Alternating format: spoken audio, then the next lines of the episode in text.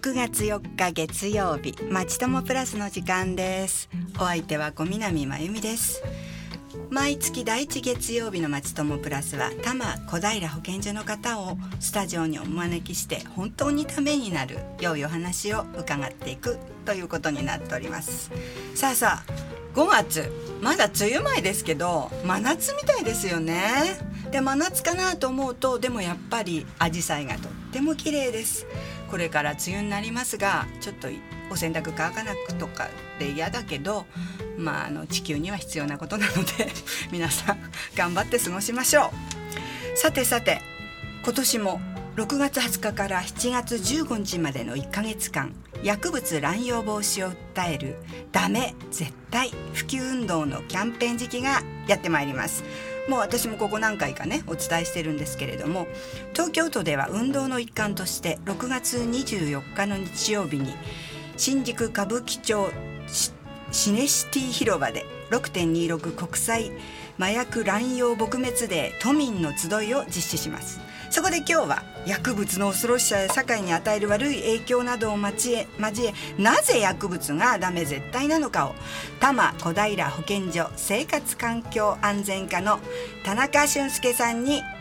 伺います。田中さんよろしくお願いいたします。はいよろしくお願いします。すっごいフレッシュなの。なんかあのちの子供より若いってもうちょっと嫌なんだけどみたいな感じなんですが本当にフレッシュで素敵なあの男性ですのでいろいろお話を伺っていきたいと思います。私たちが普段薬物とか危険ドラッグっていうのをねあの言葉を耳にするのはニュースとかワイドショーの番組あびっくりするようなセンセーショナルなセンセーショナルな事件とか自己報道の中でが中でのことが多いようですけれども田中さんどうどうです？はいそうですね、うん、有名な芸能人やスポーツ選手が薬物所持で逮捕されたり薬物を使用した状態で車を運転して、うん、周りの罪のない多くの人を巻き込んだ悲惨な事件を起こし事故を起こしたりといった報道を耳にする機会が非常に多くなっています、うん、でもね普通に暮らす私たちからすると薬物とかっていう話は自分たちとは別の、まあ、関係ないわっていう遠い問題のように感じてしまうんですけど。いやそんなことはありません。薬物は暴力団のような反社会的な団体の関係者や有名人など一部の人たちだけに関わる限られた問題ではないのです。報道されているのは氷山の一角に過ぎず、実際には薬物は多くの人を巻き込んで、水面下で私たちの身近に忍び寄ってきていますあなんだか怖いですね。では薬物がどれほど私たちの身近な問題なのか乱用の状況を教えてくださいますか？はい、えー、薬物を乱用している人がどれくらいいるのかは正確には分かっておりません、うん、ただ推測する一つの目安として、はい、薬物事件の検挙者数を用いて傾向を把握するようにしています、うん。はい、警察庁のまとめによりますと、うんおととし平成28年に薬物犯罪で検挙された人は全国で約1万3000人でした。ここ数年は毎年同じくらいで推移しています。検挙された人は暴力団関係者のような特殊な人ばかりではなく半分近くはごく普通の人たちです。うんなんか数字をお聞きするとそれがなんか多いんだか少ないんだかねよくわかんないけどまあ同じような感じで推移してるって。はい、で薬物乱用はやっぱり私たちは関係ない話じゃないんだなっていうのはちょっと分かったんですけれども具体的にどんな薬物犯罪が多いんですか？はい、えー、覚醒剤によるものが一番多く、はい、これが全体の8割弱を占めています。覚醒剤の次に多いのが大麻でこれが全体の2割弱ですはあ、一番多く乱用されてるのは覚醒剤。やっぱり、ね、あのそう覚醒剤ってよく聞きますよね。でどのような作用があるんでしょう？はい。覚醒剤には主に神経を興奮させる作用があるため、うん、使うと一時的に頭が冴えたような感覚になります、うん、しかしこのような作用は数時間で切れてしまいその後は激しい脱力感や疲労感に襲われますまた場合によっては急性中毒となり死亡することもあります。ね。じゃあその次に多い大麻、はい、大麻についても教えてください。はい。大麻には幻覚作用を持つ成分が含まれております。使用すると実際には存在しないものが見えたりすることがあります。そして何もやる気が起こらない状態になったり時には意識を失ったりすることもあります。怖いですね。じゃあ乱用されてる薬物には覚醒剤大麻他にもなんかどんなものがあるんですか？はい、えーそれらの薬物の他に麻薬危険ドラッグなどがあります。薬物によって規制の内容は異なりますが販売所持使用などは法律で禁止されています。なるほど。麻薬というとあのがん患者さんとか痛みを抑えるためにね使う医薬品のモルヒネって一番頭に浮かんでくるんですがモルヒネが乱用されちゃったりするんですか？いえ主に乱用されるのは治療に使われる医薬品とは別の、えーコカインや合成麻薬の MDMA などです。医薬品の話が出ましたので少し補足しますと、はい治療のためにもらった睡眠薬や抗精神薬といった医薬品でも正しい使い方をしないと悪い影響がいろいろと出てしまいます。そしてこれも広い意味では薬物乱用に含まれます。勝手に飲む量や回数を増やしたり余ったものを知り合いの人に渡したりすることは大変危険ですので絶対にしないでください。しないでくださいね皆さんね。では最近よく危険ドラッグって聞きますけれども危険ドラッグってどんなものなんですか？はい。危険ドラッグは麻薬などに似せて作った物質が含まれる、えー薬物です。まだ規制されていない成分を含むものがあってかえって麻薬や覚醒剤以上に危険な場合もあります。実際に乱用者が中毒により死亡した事例や乱用者が街中で自動車を暴走させてたくさんの被害者を出した事例もあるのです。なんかちょっと前にねよくニュースで見ましたよね。はい。で危険ドラッグも乱用者は多いんですか？はい、えー危険ドラッグで検挙された人は全体から見ると少数ですが、危険ドラッグを使用した人は後に覚醒剤大麻など別の薬物を乱用する危険性があると言われています。割合が低くても見過ごせない問題です。なるほどね。こう言っちゃうんですねはい。では危険ドラッグについてそのそこで止めるっていうことで行政としては何か対策などはされているんですか？はい、えー国や東京都などでは繰り返し危険ドラッグを販売する店に調査に入ったり、販売しているウェブサイトの削除を行ったりしました。その結果街中で販売する店がゼロになるなど対策の効果が出ているところです。じゃあ危険ドラッグの問題はだんだん収まってきてるんですよねいやそれがそうとも言えないんです。あら。ウェブサイトを介した海外からの輸入を含め、現在もいろいろなものが出回っています。はあ。規制が強まり販売ルートが見えにくくなってはいますが、今後も警戒しなければなりません。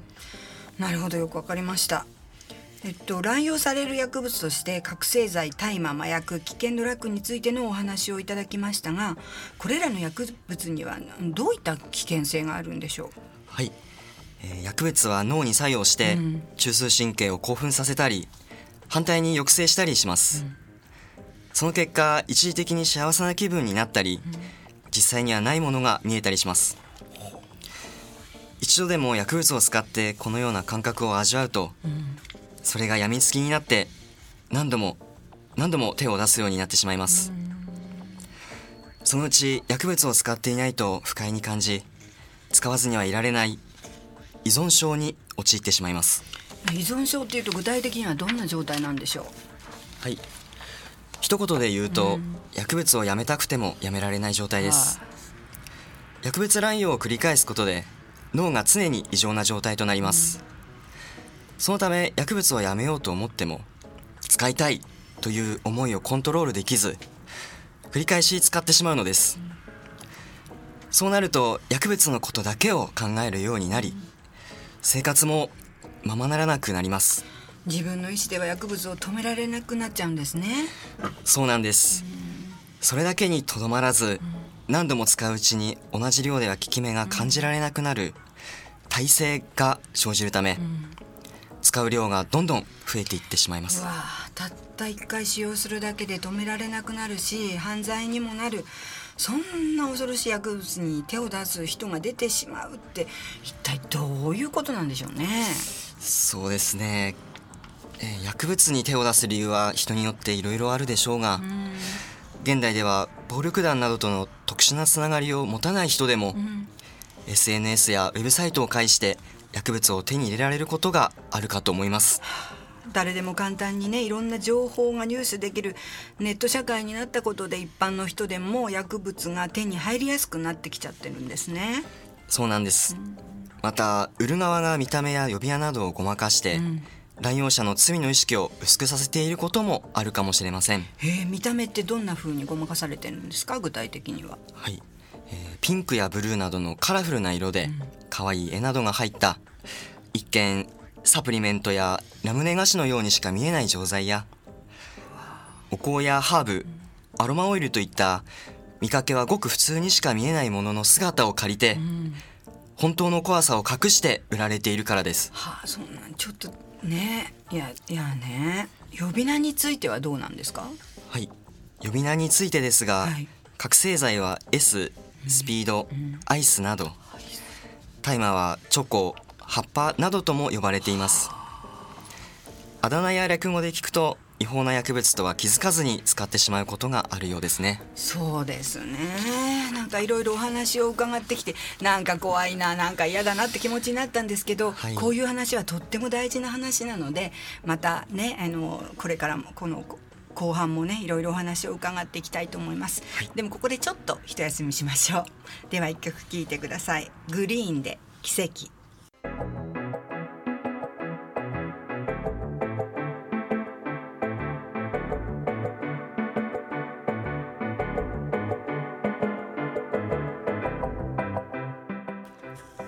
はい。後半も多摩小平保健所の田中さんにお話を伺っていきたいと思います。薬物乱用に乱用防止についてですね。よろしくお願いします。お願いします、はい。普段のね生活の中で私たちがそもそも薬物と出会うことがあるように私は思えないんですけど周りを見てても薬物に手を出すきっかけってその出しちゃう人はどんなことなんでしょうね。そのように思われる方もいらっしゃるかと思いますが、薬物を乱用した人の多くが手を出したきっかけは友人や知人からの誘いだと答えています。身近な人だとあまり警戒しませんし、仲間外れにされたくない、弱いダサいと思われたくないとの気持ちもあり、一回ぐらい平気だよなどと言われて断りきれなくなってしまうのかもしれません、しかし薬物は一度使用するだけで人生を台無しにしてしまいます。勇気を持って断りましょ断りましょう。で断るコツってありますか？うそうですね。はっきりと断るとその場を離れるという2つのコツがあります。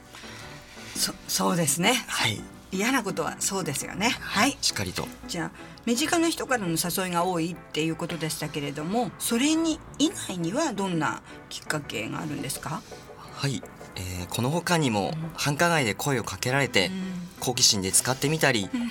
海外旅行などで開放感から手を出したりする人もいるようですなんかどっちも軽い気持ちをで手を出してしまうケースがあるということでしょうね。もうしっかりしなきゃいけませんね。はい。そうですね。きっかけはちょっとした油断や心の隙間から。甘い言葉や怪しい誘いには惑わされず決して手を出さないでください。はい皆さんそうですよ。ね。で薬物乱用私なんかもそうですけれど他人事と思わないってことは大切ですよね。はいそうなんです実際検挙された人の多くが普通の人ですし、中には未成年者もいるのです。未成年者って未成年者で検挙されちゃうんですか？はい。検挙された人全体を見るともちろん大人が多いですが、中学生や高校生もいるんですよ。特に大麻では検挙者の約4割が20歳代以下であり、未成年者も約8%含まれているなど青少年の乱用が問題視されています。はあ、未成年者の使用も深刻な問題なんですよね。でもしも子供が薬物に手を出しちゃった時にね周りから見て見られるちょ特徴的な行動とかってありますか？薬物を使う前や使い始めの時期において、子どもたちは親や教師などへの過度の反抗、学校の無断欠席、タバコや飲酒などの一般的な良くないことを合わせて行うことがよくあります。お家の方にはスマートフォンなどお子さんの身近にも誘惑があることを意識して注意を向けていただきたいです。あー難しいですね。犯行なのかそういうふうに言ってるのかってね、はい。親自分の子を信用しがちですからね。でももしもしもお子さんの様子がおかしかったりもちろんご自分のことでもいいんですけれど薬物の問題について相談したい場合どんな相談機関があるんでしょはい。東京都の保健所では精神保健福祉相談を行っています、はい。保健師等のスタッフが薬物の問題で困っている方や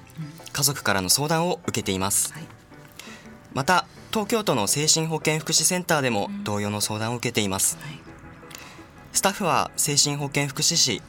保健師心理職等の専門職です。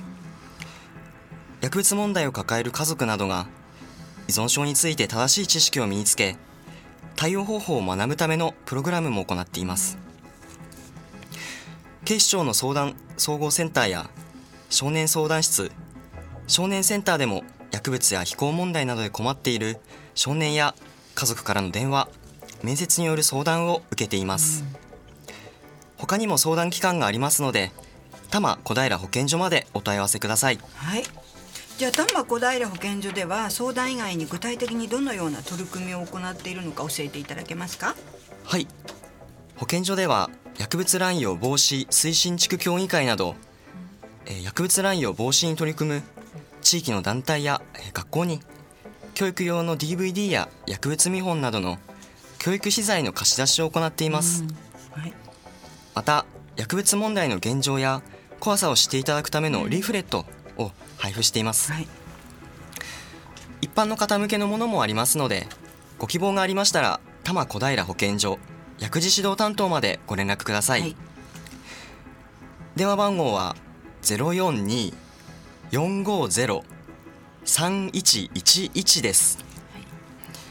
その他6月のダメ絶対普及運動のき期間に合わせて、地域の情報誌に記事を載せたり、保健所で薬物乱用防止の企画展示を行ったりしています保健所にお越しいただく機会がございましたらぜひこちらもご覧くださいなるほどいろいろ具体的にやってらっしゃるんですよね。はいで多摩小平保健所薬事指導担当までご相談なさるということです。あのいいことですがもう一度電話番号をお伝えします。電話番号はゼロ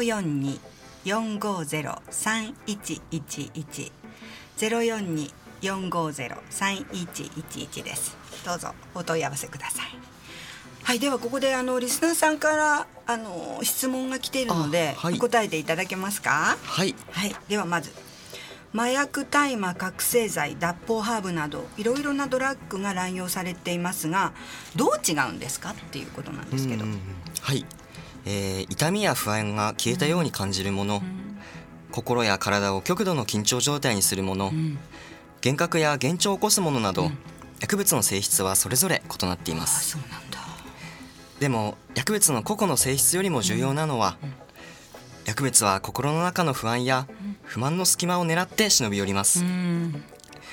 そして一旦取り込まれるとやめられなくなりはい。健康を損ない普通の生活を送ることも難しくしてしまいます。死に結びつくことすらあるという危険な性質です、そのことはぜひ心に留めておいてください。はい。どんな違いがあっても全部ダメってことですよね。はいそうです。はい。じゃあもう一つ大丈夫かな。はい。と薬ば薬物の売買がはい。ネットを利用して行われているのとのことですが、はい。子供が手を染めないか心配。あどう防いだらいいでしょうか、はい。そうですね。